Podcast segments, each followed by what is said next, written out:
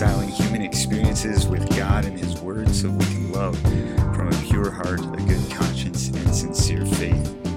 I'm excited to have a new friend on the podcast today. It's a friend I've gotten to know over the last couple of years, since I think maybe the fall of 2020, fall or summer of 2020. Got to know him through Facebook. He is, his name is Seth Ritchie. Uh, you'll get to know him here in a little bit. But the, the thing that has stood out to me in the two years we've interacted on Facebook is that we've dialogued about some controversial stuff. And he doesn't always agree with me but he models the kind of interacting that I want to exhibit where where I seek to understand the person I'm talking with. I don't personally attack them. He's challenged me sometimes in the comment threads or offered a different perspective or or sometimes he'll see people attacking others and he'll come to their defense even if even if he doesn't necessarily agree with that person's viewpoint, he just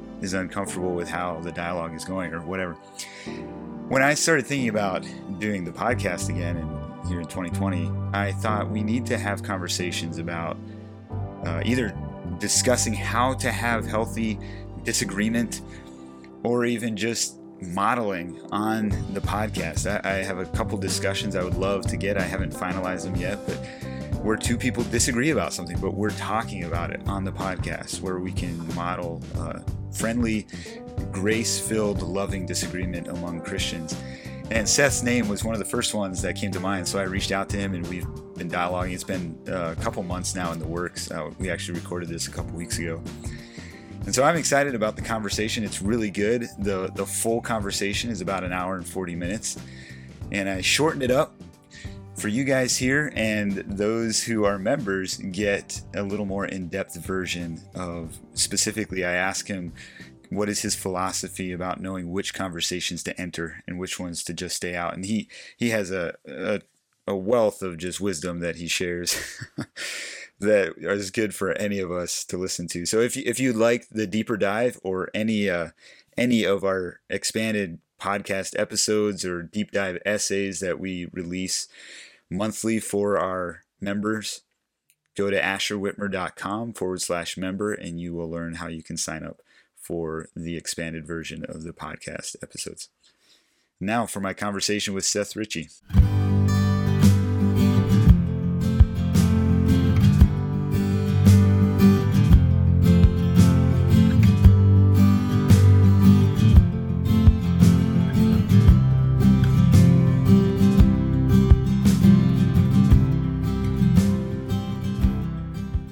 Right. It is good to have on the podcast today Seth Ritchie. I guess uh, I assume that's how you pronounce your name. Is that right? Mm-hmm. Yeah. Seth Ritchie.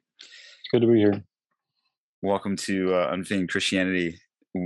This is the first for everybody listening. This is the first time we have met outside of Facebook, Facebook Messenger, or Facebook uh, comments and interactions. I sort of know um, your in-laws a little bit. I've met okay I've met them uh, when they were over in Thailand, but I've never met you. And okay, we uh, we've interacted on on Facebook and and uh, basically just to give a short little intro, and then I'd like uh, to get to know Seth better along with everybody else listening. Um, Seth and I have. I'm, it'd be interesting to know how we started interacting on Facebook but we've had a lot of dialogue on Facebook over a lot. Yeah, if you stretch out over the last couple of years, couple of years, yeah, yeah. There's been different times where we uh, interact on Facebook, and and we have in our interactions. And just for the record, we I, I do edit these, so if if there's stuff that later on you're like, let's take that out, we'll just edit it out. um, in our interactions, as we dialogue about things, I've really appreciated the way Seth has disagreed, whether with me or other people in the threads. Um, just it, it's always felt respectful. I've always felt uh, respect from him, and I feel like he offer, offers substantive uh, contribution to the conversation.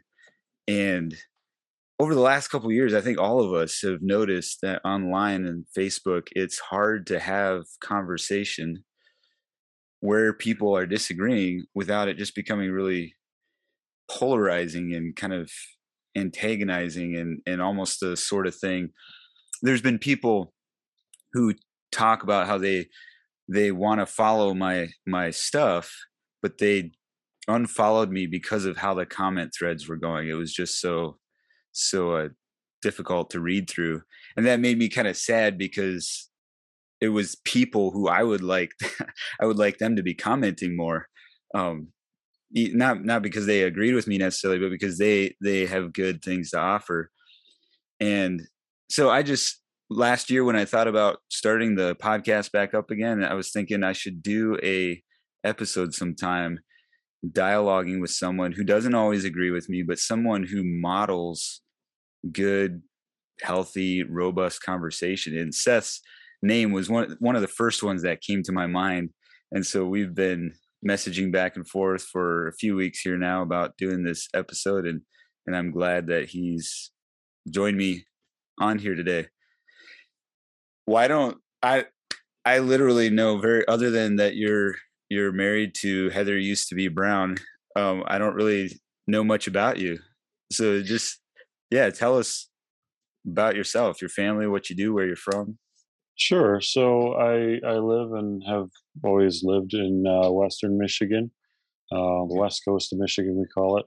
Um, and um, I grew up in a family that, until I was 11, was not Anabaptist at all. We were, um, I guess you'd say, in the holiness branch of churches. We went to a missionary oh, okay. church, um, and um, my parents went through a theological shift at that point when I was 11. I, I have one sister um, that is a couple years older than me, and my parents' philosophy was always to very much include us in their thinking processes and things like that. So when they shifted theology, we shifted theology, and it was right in a time when I was kind of building um, my faith as well. So that was that shapes a lot of who I am, and um, so apart from that, I guess we um, I work at a nursery that my my father started, a home business that uh, has grown to about 28 or 29 greenhouses, and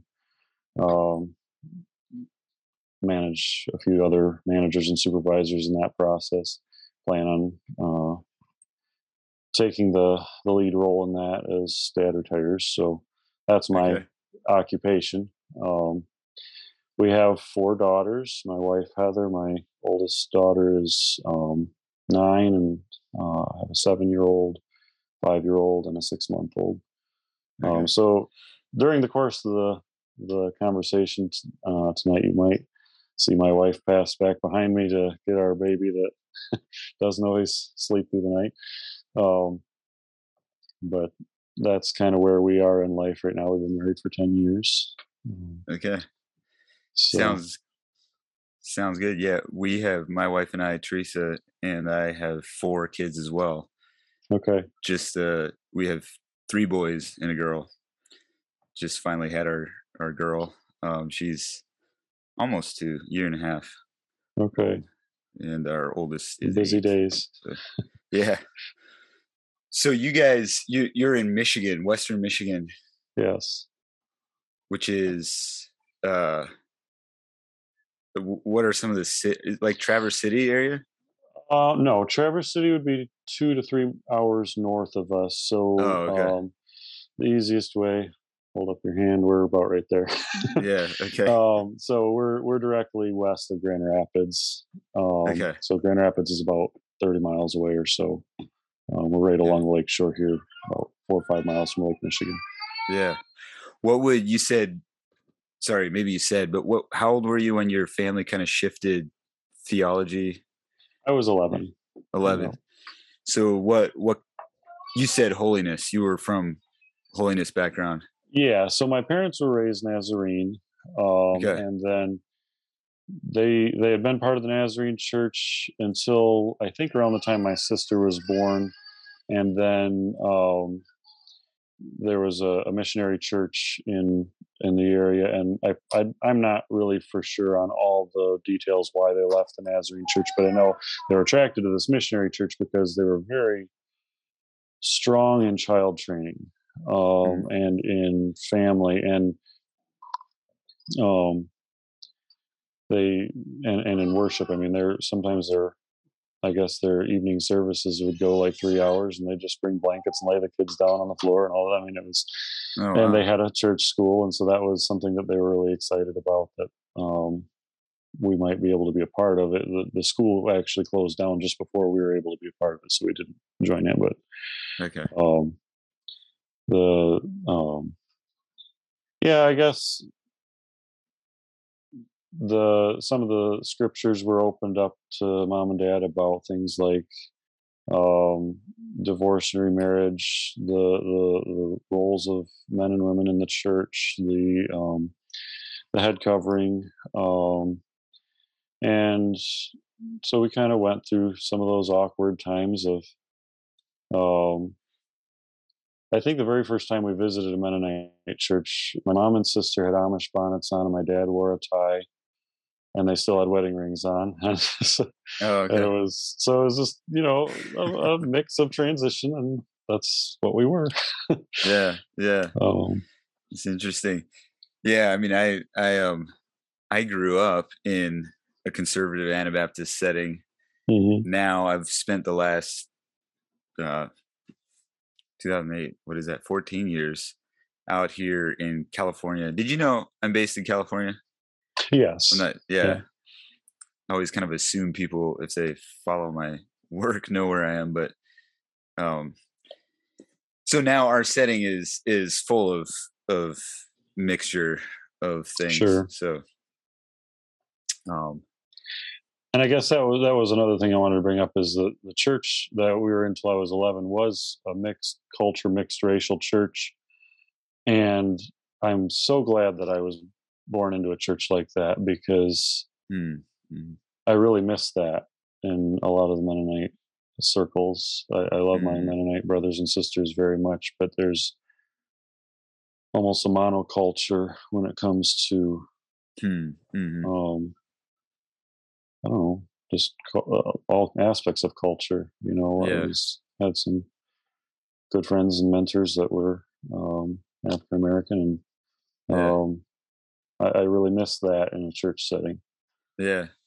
So you you came you come. Um, I'm curious how since our since the conversation is discussing like how to have, have dialogue about different perspectives and even when you disagree and so forth what would you say that some of the background of your your faith journey and your family's faith journey has kind of equipped you or or helped you um be able to dialogue where you have differing opinions without without it escalating into a where it feels personally threatening um i think so um yeah.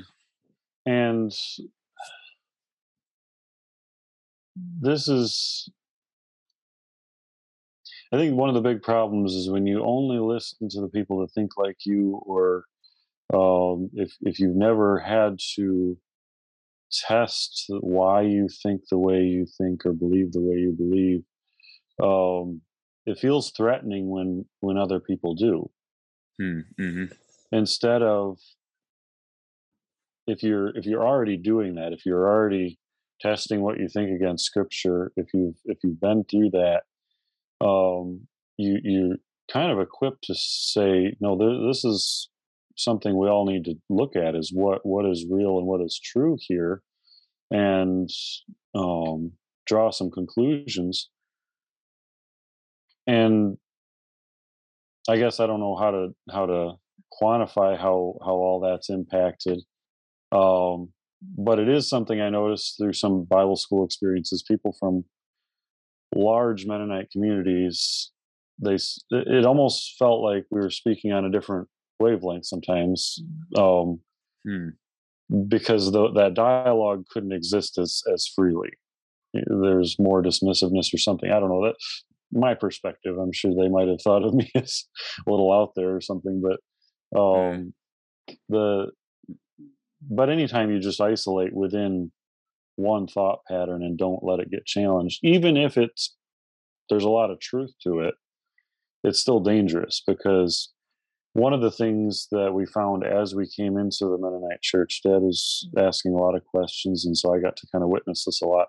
He would say, "Well, why do you do this? Why do you do that?" Um, and so many times the answer was, "I don't know. It's just what we've always done." Interesting. And so there was a disconnect between what they were doing and why they were doing it.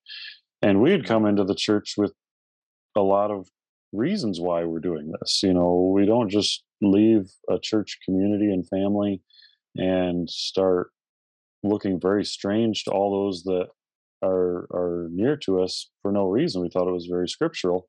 And it was sad to get there and they almost knew less than we did about why they were doing it. Hmm. Um, and that that was kind of disheartening.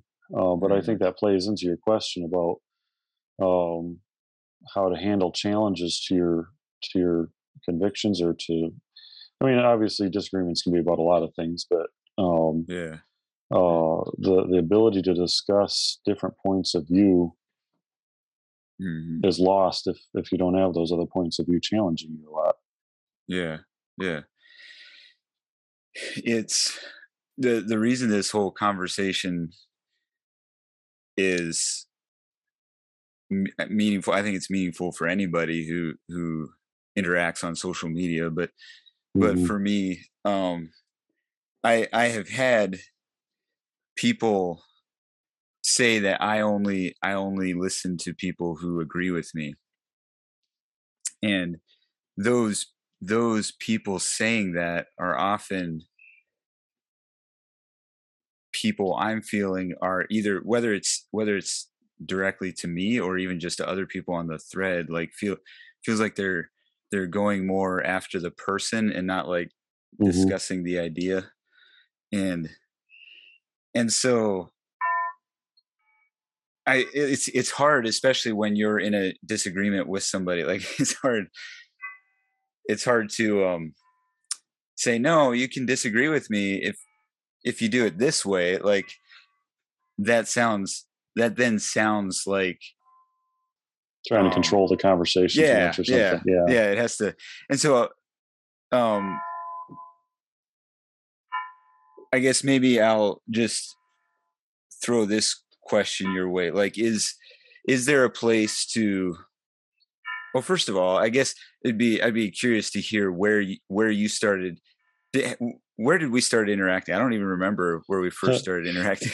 Other than a comment here or there, I think it was the whole Jacob Blake, um, oh okay okay. the the posts surrounding that, and Yeah. Um, so just a little bit more about where I come from when it comes to the media and politics. I yeah grew up listening to Rush Limbaugh. I, I loved the Paul Shanklin satire that he had and stuff like that. So when I when I start saying things like "Let's stay away from mockery," that's not an easy thing for me to come to, Hmm, um, mhm. because that I enjoyed that kind of um, banter that was in in talk radio. Yeah. And so, and I'm sorry, I forget what your original question was there. Why why I brought that? I think I think I, I had asked kind of a string of questions, but um, oh, my question was what? Where did we first start interacting? Okay, so yeah, and then so I was going to talk about how I got into that Jacob Blake conversation Yeah. because largely I had been seeing things like Trayvon Martin and Ferguson, Missouri, and things from that perspective of this is just blown way out of proportion by the media, Mhm. and um, so it was interesting to hear a counter perspective, which I think your main perspective on that situation was, let's grieve that this man was shot. Mm, Um, Mhm.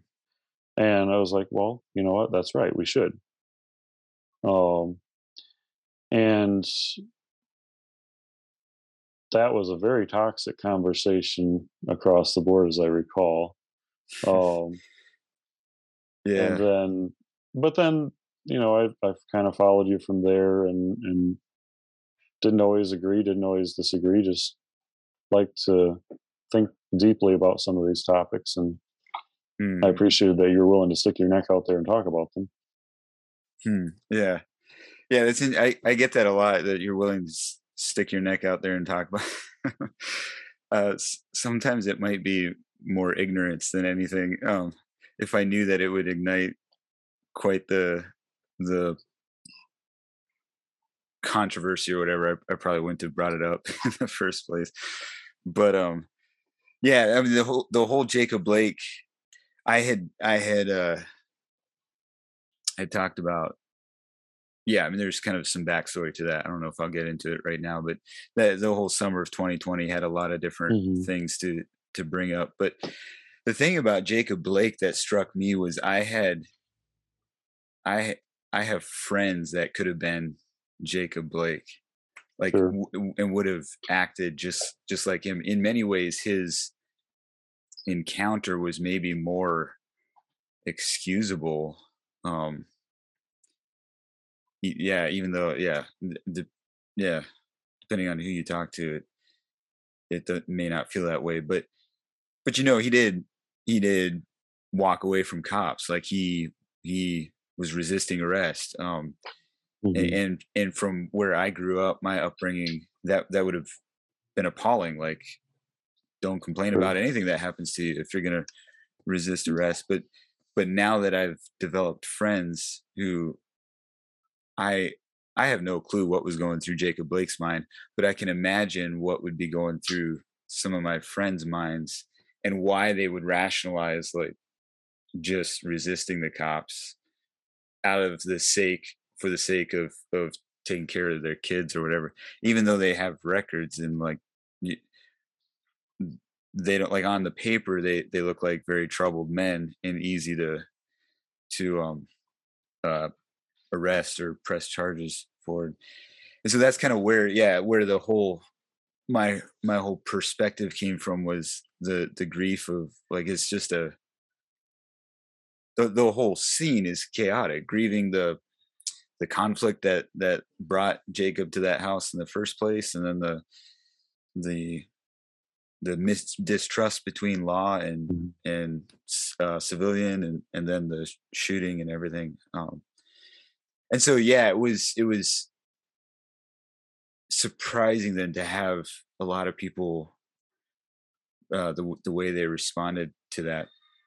I was just going back through uh i don't think i've cleaned out like my for the facebook page the the messenger inbox since then and i was going back through kind of cleaning out the messenger inbox and was just struck at all the around that conversation specifically um a, a lot of people that sent in messages and and and such in regard to whatever happened. I didn't go back and look at the thread again um but i and I, and now i don't even remember what the questions i had asked before but um one one thing that i started around that time i guess it's that if that's where you started following i started noticing you uh, would engage conversation. Even recently you've done this. You, you would kind of repeat back or like try to to say what you're hearing from the Yeah. post that i did.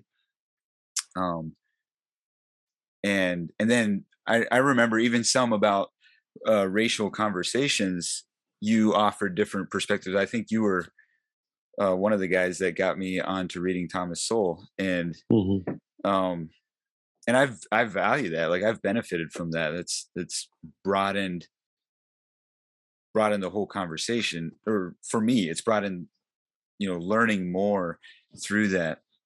Sometimes sometimes we come at the conversation or any conversation like it's either or it's either Yeah. you know it's either thomas Sowell or uh ibram kendi or you know some somebody on the who would have a different take or whatever rather than recognizing kind of the the fields they're working in and how they might be Yeah.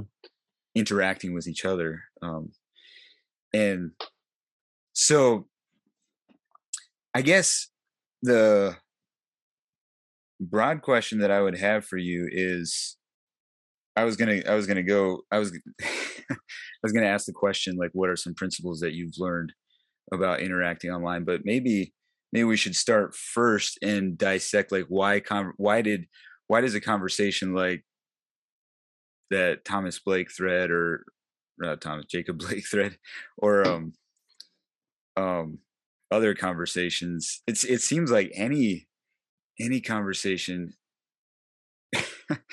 and even as i'm talking i'm thinking like so in 2020 i didn't really patrol my threads at all i just kind of whatever and then after mm-hmm. 2020 i decided i'm not interacting at all well then i heard from from people that were the kind of people that i would like for them to comment on my threads that they had stopped following the page. And so then I decided, well, I'm going to patrol the threads. Like I'm actually going to, if somebody's a- attacking other people mm-hmm. um, or just trolling, then I'm going to block them. I'll appeal to them and then I'll block them. Sure.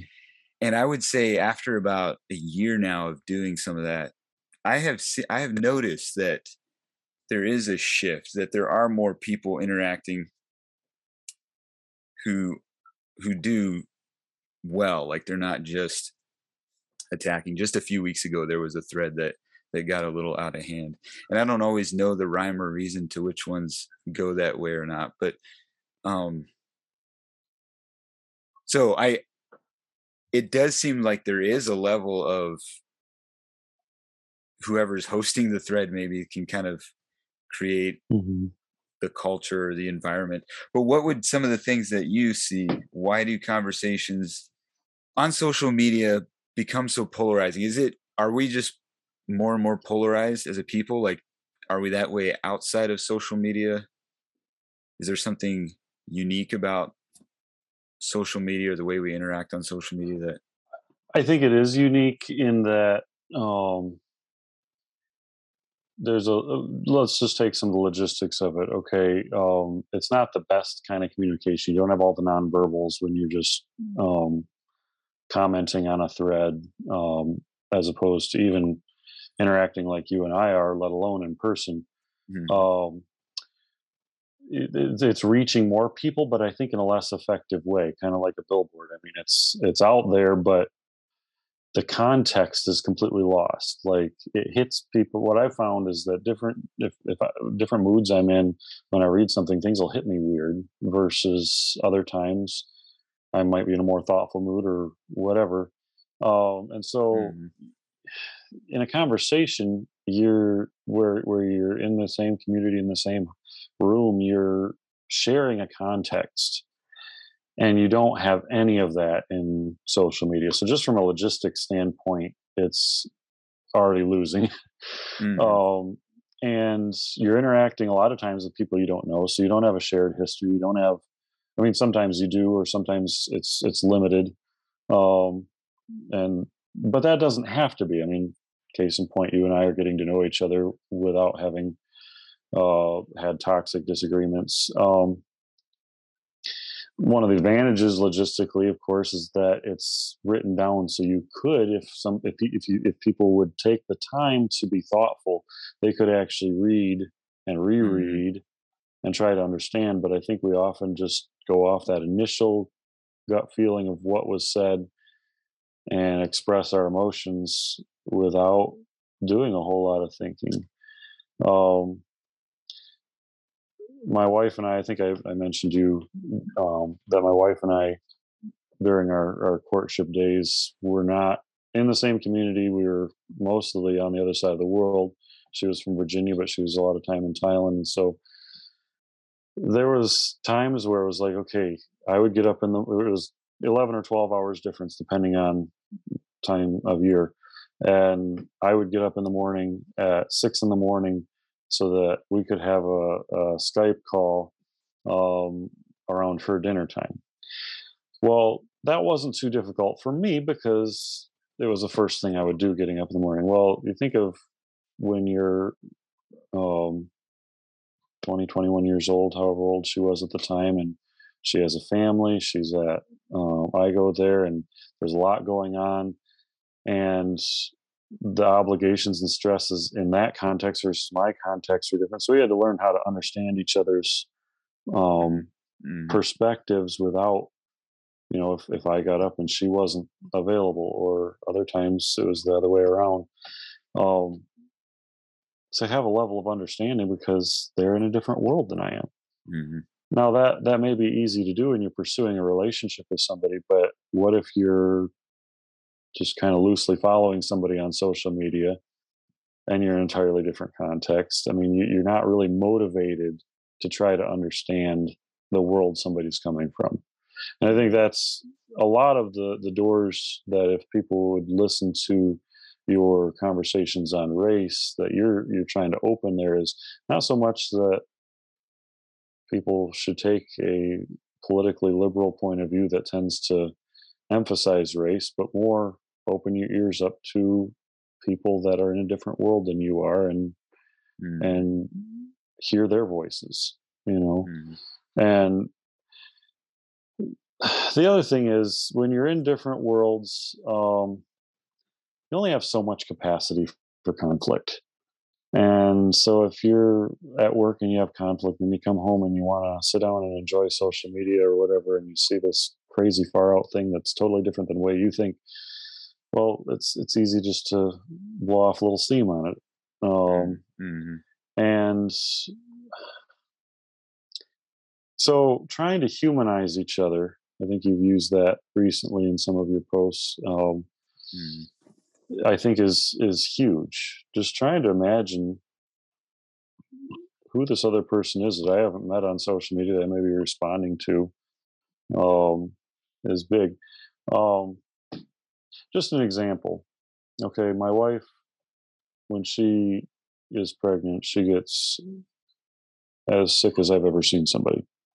Mm. Um, so this last time she was on five meds, was on a PICC line for uh, daily fluids um, just gets super super sick okay?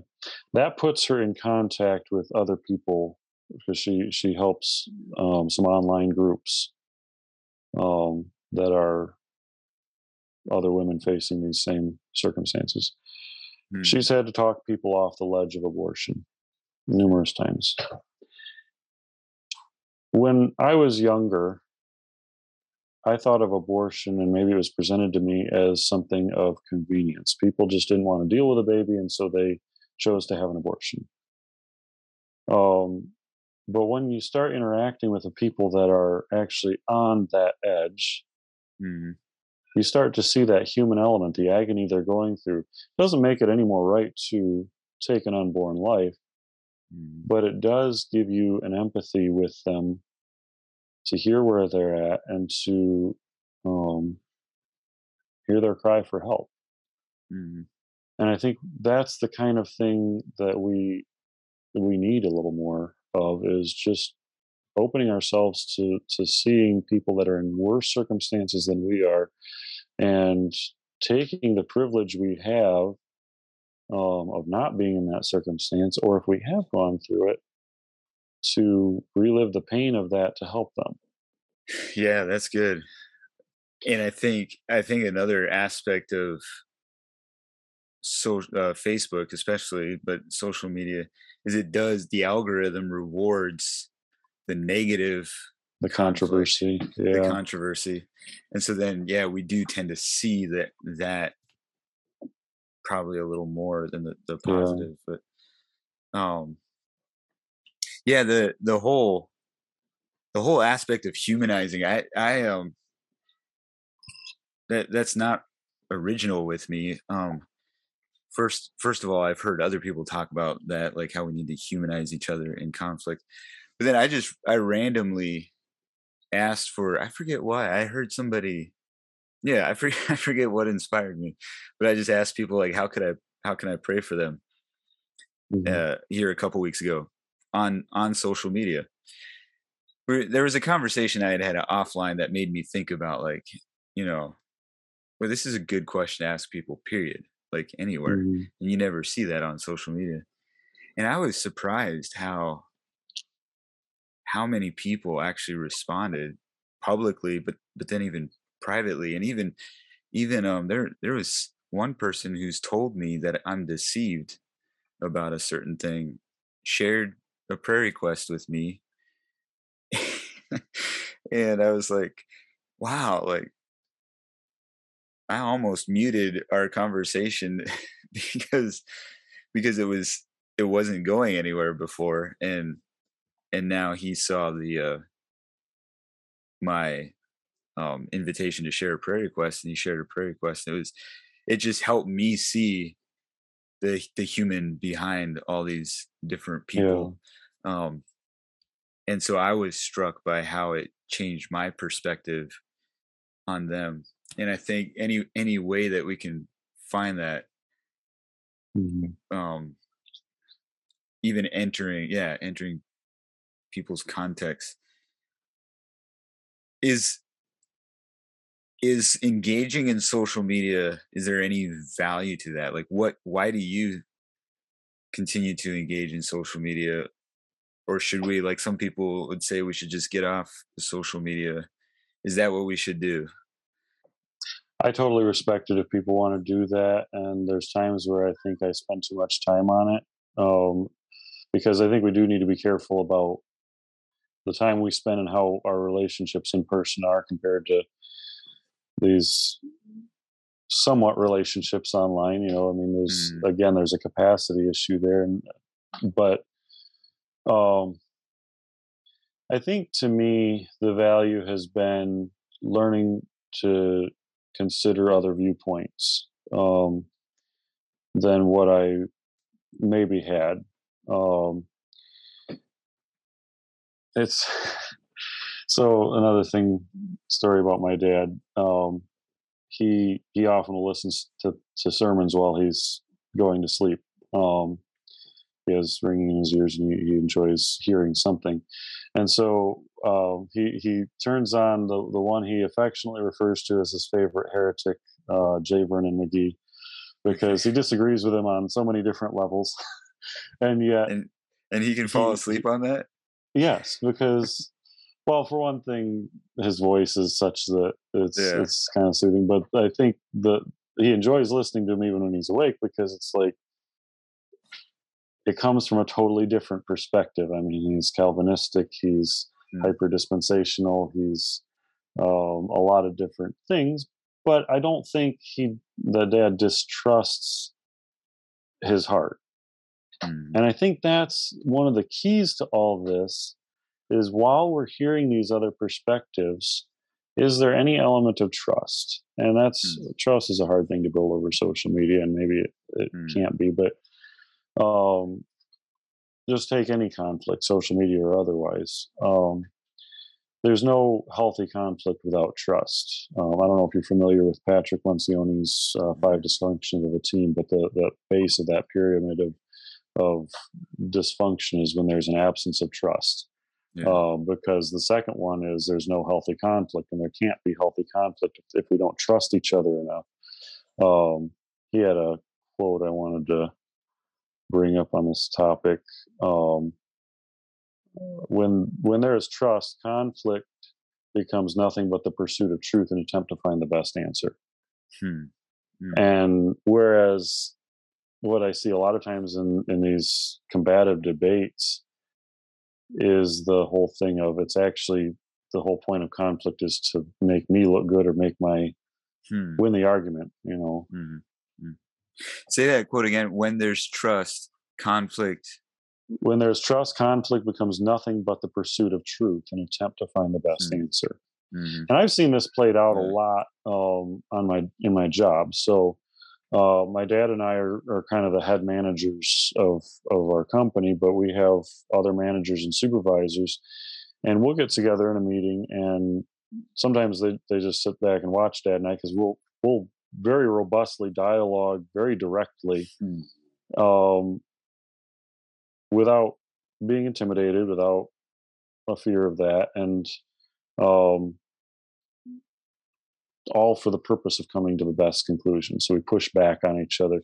My, I had a professor in college that was in in the small business uh, field and he was it was marketing class, and he was he would convince people going in that their business idea was going to fail um, because he kept pushing back on all these assumptions, every little weak point.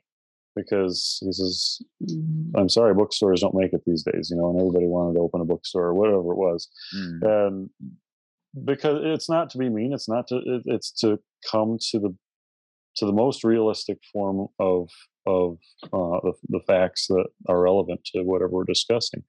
Mm. And if we can take the emotion out of it, and that's very hard, we're emotional people, but if we can take the emotion out of it, um, at least where where it gets personal and, and defensive, mm. it can really help the conversation actually reach the goal of finding truth. Yeah. Yeah, that's good.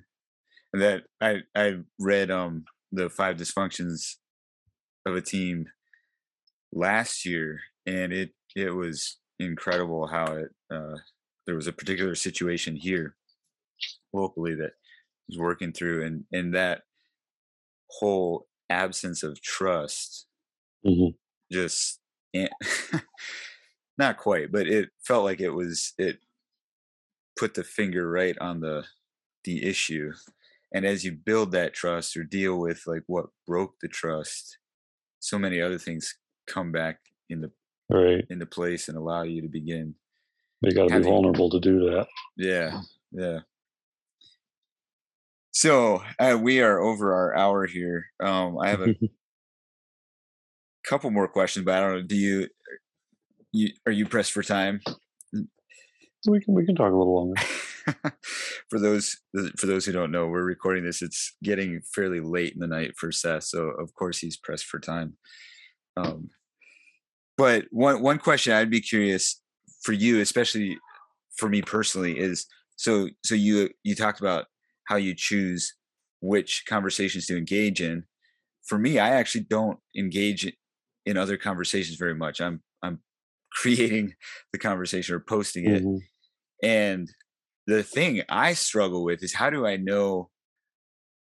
Well, the que- the question that I sent to you is how to handle disagreements, but even mm-hmm. even more than that, like sometimes sometimes a disagreement is like somebody offered a different perspective. I know I've done this with you different times. You offered a different perspective, and I don't really have anything to say in response to it. Like it's it's a valid valid point to the conversation, mm-hmm. so I may not respond to it. Just kind of let it mm-hmm stand and but then somebody else might come on and the the tone or the temperament just doesn't sound gracious or something and so then i start engaging them because i want to kind of curb that where sure. it feels like it might be leading and then um well then i get accused of of coming after the ones that disagree with me and or or only liking ones that agree with me and so i i'm con i'm constantly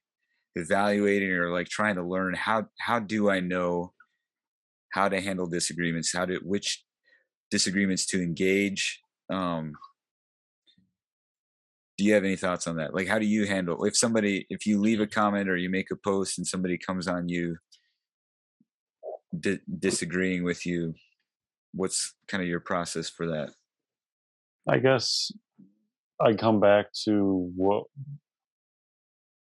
how how much do I know them? How much have I seen them interact? Do I think the conversation will go anywhere? I had recently posted on my own feed uh, something that um, I'd kind of been inspired um, during a, a Sunday sermon about. You know, we we talk about our turning the other cheek and, and non-resistance as a way of life when it comes to our um, not going to war and things like that in our in our Anabaptist churches. Um, and yet, I think a broader application of that eh, and and much more common application that would be uh, uh, to not get defensive in our tone with one another. Hmm. And the only comments I got were from uh, friends and family that couldn't get past the first part of not going to war, not engaging in self-defense.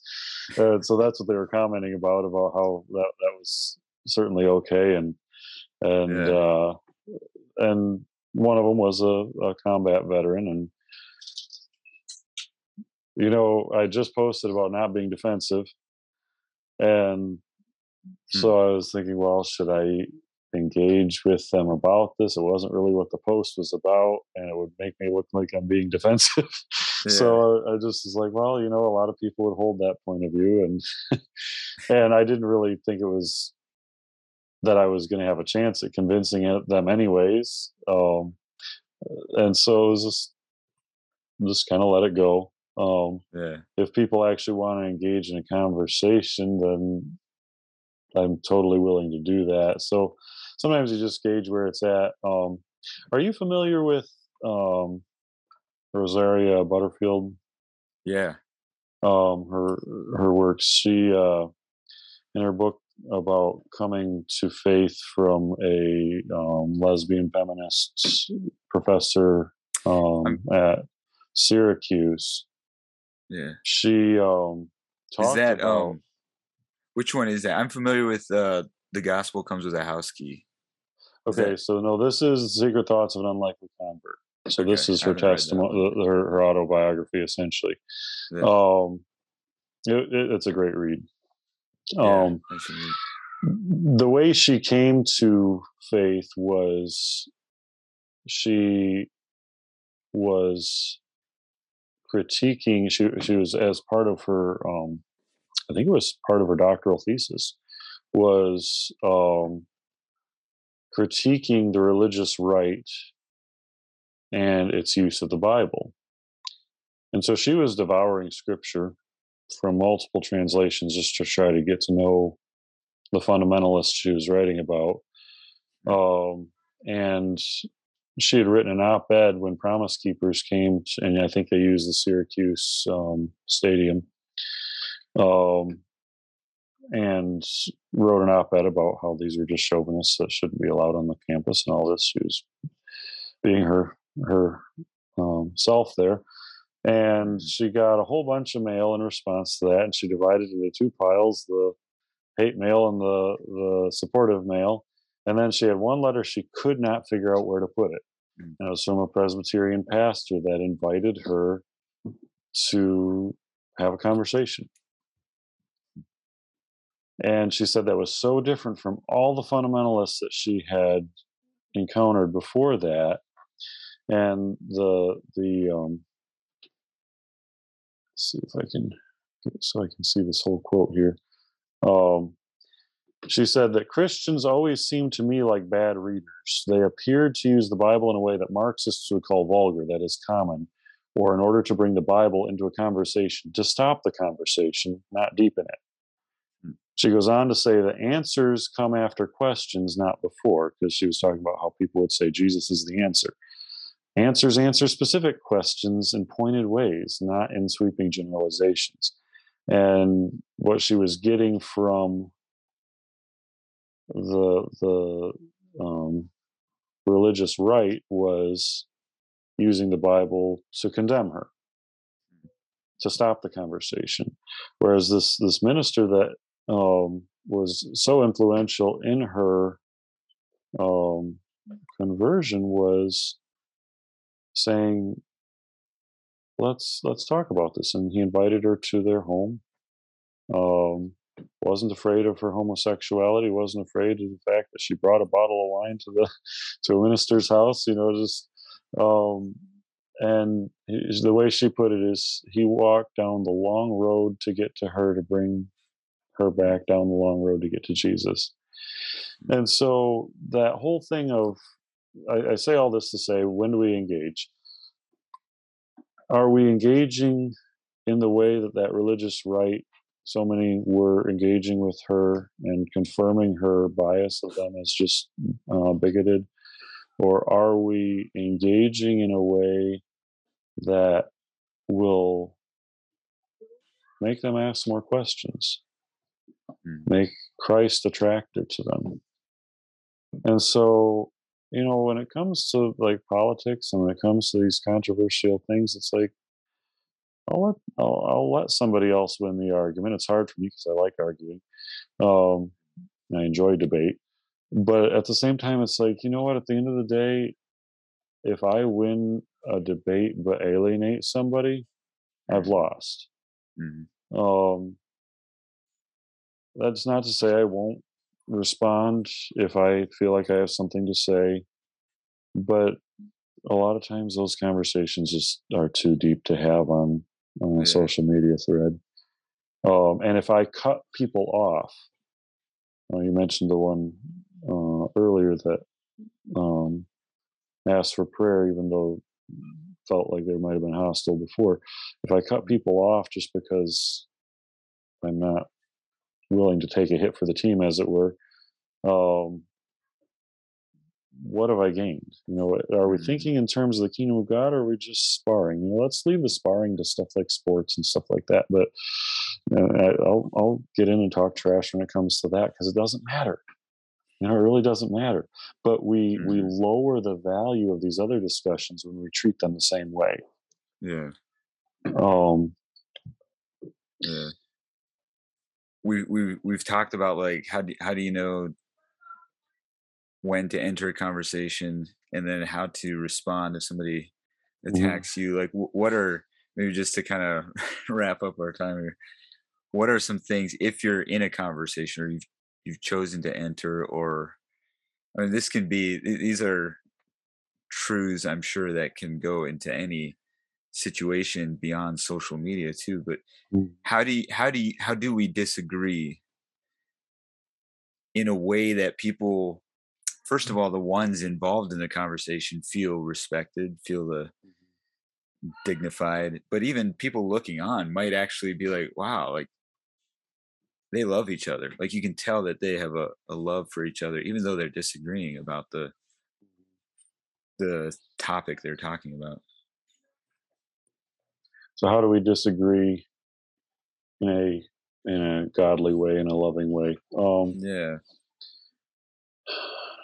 It can't happen without that trust and and and over social media you almost got to just make a choice to trust and step out there um and sometimes you might get harpooned but um and so i'll just say that i i have to assume that you are a person of goodwill if i'm going to come and say well brother what about this yeah um i think we we talked a little bit about um before this conversation about the fact that um recently i think you posted something about um eschatology and your your views on that Mhm. leaning more on millennial and i tend to be much more premillennial in my in my viewpoints and so in the Uh-oh. past i've i've what's that said uh-oh well i just i thought you know as an example of something like this you know i not yeah. I have no interest in debating that topic with you at this point. There are premillennials in our in my church so it's yes but at the but at the same time if i were to debate you on it if i were to respond to it you know there's a number of things that we could say that wouldn't have to go down the road of toxicity. Mm, um, one of the things I like to do when it comes to disagreements is first ask questions. It's like, Mm. do you, so uh, you say this, what about this? mm, Or I think this is what you said. Can you expand on that? All the while, kind of assuming that we might disagree on it, mm. um, but giving you your fair say on it. So um, instead of just responding to a post about the idea, I think, um, correct me if I'm wrong, but I think one of your last posts on that said something about a lot of revelations already occurred or something like that. Um, I'm I'd I'd have to see which which. I think it was the introduction to one of your previous podcasts, a conversation with the professor. Yeah, I forget exactly what I said on there. Um, but the the the notion that you know stuff like the mark of the beast was was probably referring to a an actual leader at that time. Yeah. Right. And so I could I could come at you with, well, obviously that's wrong and not even deep in the conversation. Or I Mm, could mm, say something along the lines of, well, what do you mean by that? What what what is that referring to? Um, which parts are from that day? Which parts are future? And are they exclusive one or the other? You know just yeah. can we have a conversation where we explore each other's beliefs about something in a Mhm. trusting and humble way recognizing that especially with something like eschatology that is not crystal clear um, but there is a lot of definitive scripture about it that Mhm. we can deepen each other's understanding when it comes to it you know? Um, it doesn't have to be a fight. It can be iron sharpening iron it can be um, um, engaging. I i remember um, before we became mennonite we'd never heard of anybody believing anything else but the seven year tribulation and all that. Um, and so one of I, I forget if it was I think it was after dad was ordained in the church the the lead minister an older man um we found out was millennial after dad preached a sermon on the revelation and the, the way things are going to be and all this. Mhm. was told that it was unsound doctrine and and, Oh, wow.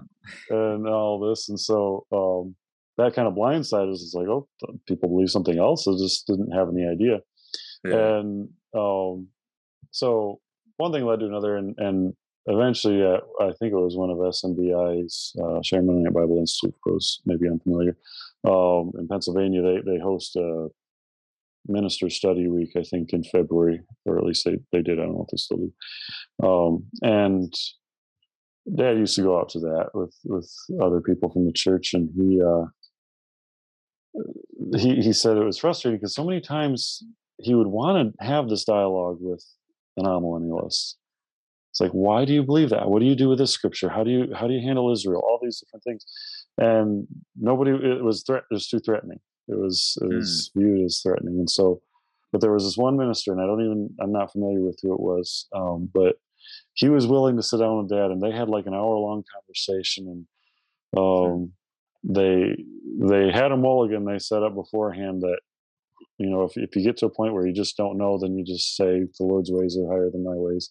And and each of them used that mulligan i think once uh, in the conversation but they both came away from it you know edified and strengthened by it.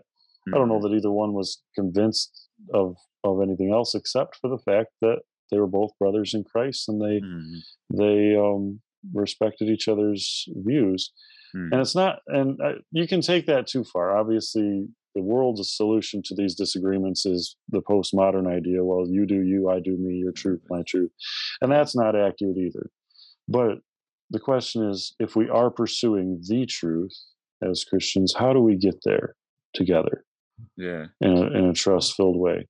Um, my my father-in-law uh, recently was telling me about uh, somebody in his church that takes a different view of the traffic laws than he does. Um, and the, the brother said, "You know, brother Duff, I just you you obviously see them this way, and I see them this way, and you know we're we're both kind of set in our ways. What are we going to do about this?" And my father-in-law just said, "Well, brother, I think we love each other, and so we do." You know, and so the uh, obviously some some things are are worth disagreeing and even dividing over and some aren't um but can we discuss them with that mutual trust and love?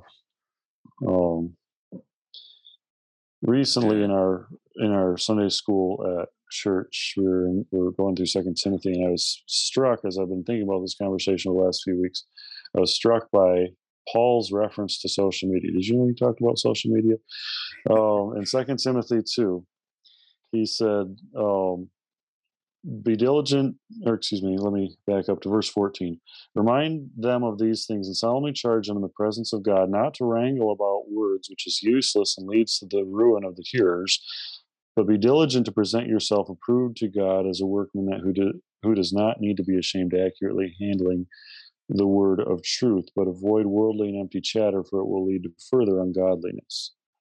And you know the the contrast between wrangling about words fighting about words and rightly handling the word Mhm. it just struck me i don't think i'd ever seen that contrast so starkly and i think that's that epitomizes where our conflicts often are at is we're we're wrangling about words, thinking we're dividing the word, or somebody is dividing the word and somebody just accuses them of fighting over words. Mm-hmm. And being discerning enough to know that difference and to engage in that appropriately. And interestingly enough, we talk about eschatology. He goes on to talk about somebody that did not uh, follow that, somebody that had said that the the um, the resurrection happened already and overthrew the faith of some and all this. Mm. And he said, well, the answer to that is he didn't go into this deep eschatological argument.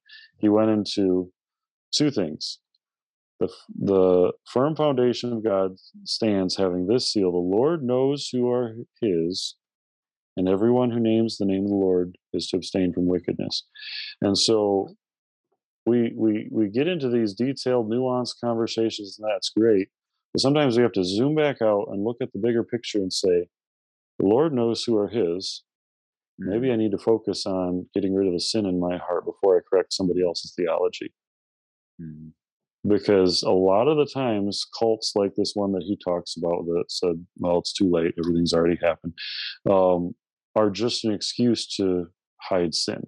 You look at every cult that's out there, and that's usually what it is. It's a misuse of scripture to hide sin. And so often I, I think these these really um, toxic conversations come like you say it comes from our hearts and it may be there because we're hiding um, the sin in my heart and so i'm deflecting it onto somebody else's um, political view or something like that and saying well they obviously need to change because i'm not going to respond to the holy spirit's prompting over here hmm. And if we would just step back and say, um, you know what, I got to get rid of this sin before I can even engage appropriately. That was the whole thing of the molten mm. beam, right? Mm. Um, and trust that the Lord can handle the people that are His. Yeah, that's good. That's powerful. And I think it. I think it's verse eight of Second Timothy two where he talks about um, keep your attention keep your attention fixed on Jesus Christ as uh, risen from the dead, mm-hmm. descended from David. That's been been um, something I a year ago I was I preached a sermon on that and was thinking I've just been convicted by how easy it can be to to to put our attention because in as, as you were pointing out like there's there there was clearly a lot of kind of controversy going on that that mm-hmm. Paul was ex- uh, guiding Timothy in how to sort through and how we can, we can feel like we got to get this all figured out. Mm-hmm. And yet, Paul's instructions are to just keep Jesus as the center, right? To and to focus on our own.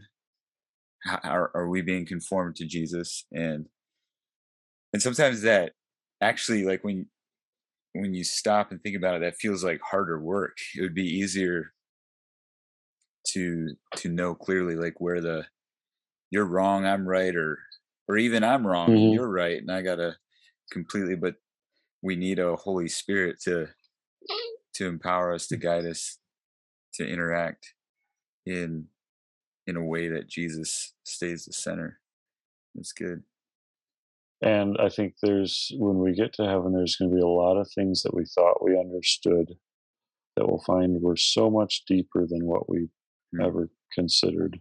Mm. Um, mm. And that's why we need to approach all these debates we're talking about, all these, whatever it's about, with a good dose of humility. Um, and saying, you know, I, I don't have all the answers. This is my observation but see what the Lord has shown with other people too. It's not a, all Scripture. Um, it says is is not a private interpret Scripture prophecy. I forget which word it is, and Peter talks about isn't a private interpretation. And the Lord has given us the church for a reason. Mm. Um, and social media can't replace the church. Um, mm. We we need our brothers and sisters in person, um, mm. holding us accountable and and helping us through life We can't do it alone. Um, and I, I, I agree for those that church has been a a bad experience for some of the reasons we've been talking about because Mm.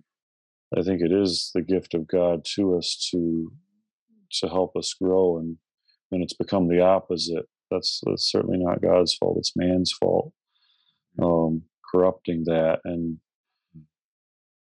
where, where there's lack of trust, where there's lack of healthy conflict, where we aren't actually pursuing the truth together, but pursuing our own agendas. It's it's Mm. it- it's really really sad.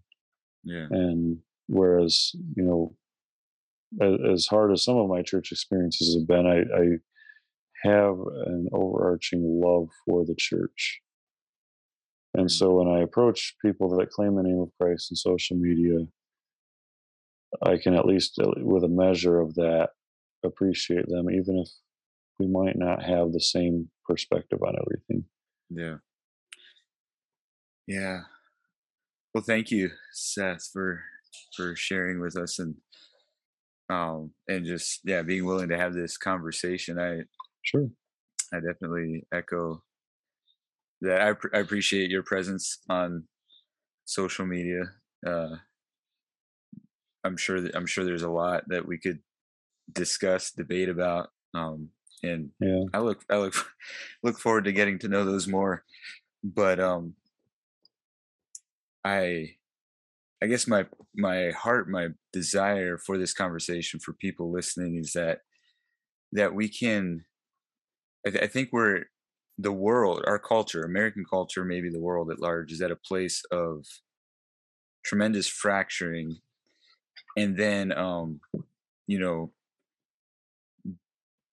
not having conversations. Uh, It's it's too heated. We don't even talk. Maybe we mock each other, and then we have the conversations about the other people in our own groups, and Yeah. sometimes it's mocking and and demeaning. But we, as the church, are are called to something completely different, and yet we're Mhm. still like we're still humans, and we have many different perspectives, and so we're we're gonna feel the tension but how do we navigate through that and, and dialogue in a way that is totally counterculture different Yeah. from the, the world um so i hope i hope this can at least spring our imaginations for how how can we do this in a way that it's not like any i don't i don't know if people who really disagree with me i don't know if they listen to the podcast but if they are listening to the podcast like I, ho- I hope you understand i'm not trying to get you i mean I, I i would like if you would agree with me on some issues that's not the point of this conversation the point of this conversation is for all of us to learn how to to talk in a more respectful uh, loving way Yeah. Very true.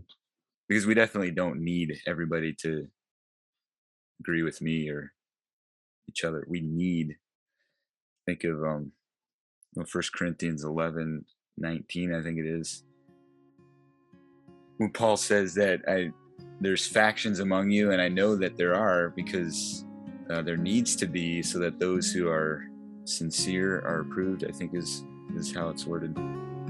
Um, we need the conflict sharpening each other and yeah bringing forth the sincerity and the fruit of god in our lives. Thank you for spending this late night with with me and the audience. Glad we were able to to make it work and glad to get Yeah. to know you a little bit better. yeah. Yeah. Hopefully sometime we can uh, meet in person and take the friendship to the the next dimension. Yeah so whenever you write the book uh, let me know we'll have you back on and promote the book. Uh, there's some some good stuff. Thanks for sharing. Thanks for having me.